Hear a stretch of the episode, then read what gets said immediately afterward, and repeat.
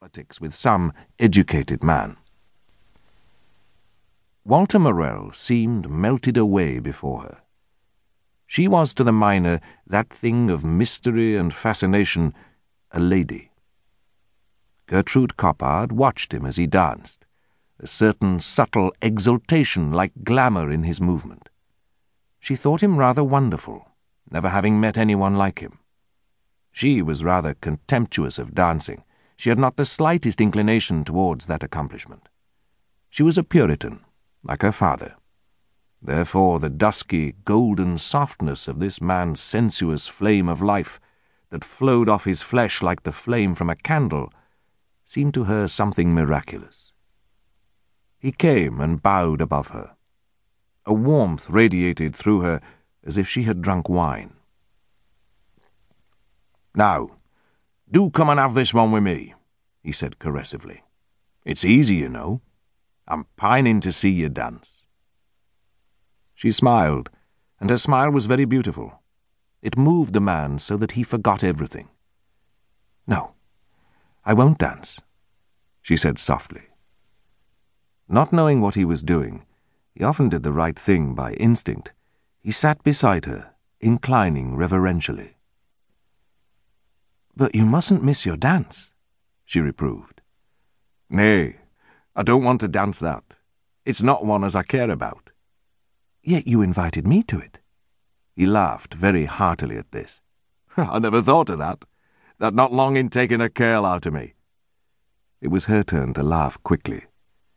You don't look as if you'd come much uncurled, she said. I'm like a pig's tail. I curl because I can't help it. He laughed. Are you a miner? she said. Yes. I went down when I was ten. She looked at him in wondering dismay. Ten? Wasn't it very hard? You soon get used to it. You live like the mice, and you pop out at night to see what's going on. She looked at him, startled. This was a new tract of life suddenly opened before her. She realized the life of the miners, hundreds of them toiling below the earth and coming up at evening. He seemed to her noble. He risked his life daily, and with gaiety. The next Christmas they were married, and for three months she was perfectly happy. They lived, so she thought, in his own house. It was small, but convenient enough, and quite nicely furnished, with solid, worthy stuff that suited her honest soul. Sometimes, when she herself wearied of love talk, she tried to open her heart seriously to him. She saw him listen deferentially, but without understanding. This killed her efforts at a finer intimacy, and she had flashes of fear. Sometimes he was restless of an evening. It was not enough for him just to be near her, she realized. But in the fourth month, when she was brushing his Sunday coat, she felt papers in the breast pocket, and, seized with a sudden curiosity, took them out to read.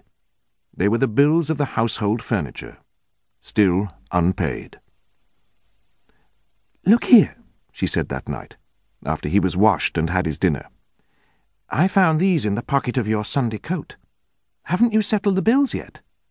No, I haven't had a chance. But you told me all was paid.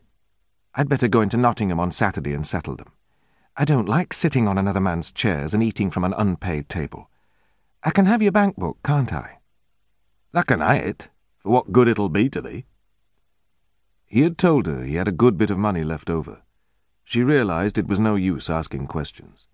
She sat rigid with bitterness and indignation. The next day she went down to see his mother. Didn't you buy the furniture for Walter? she asked. Yes, I did, the elder woman retorted. And how much did he give you to pay for it?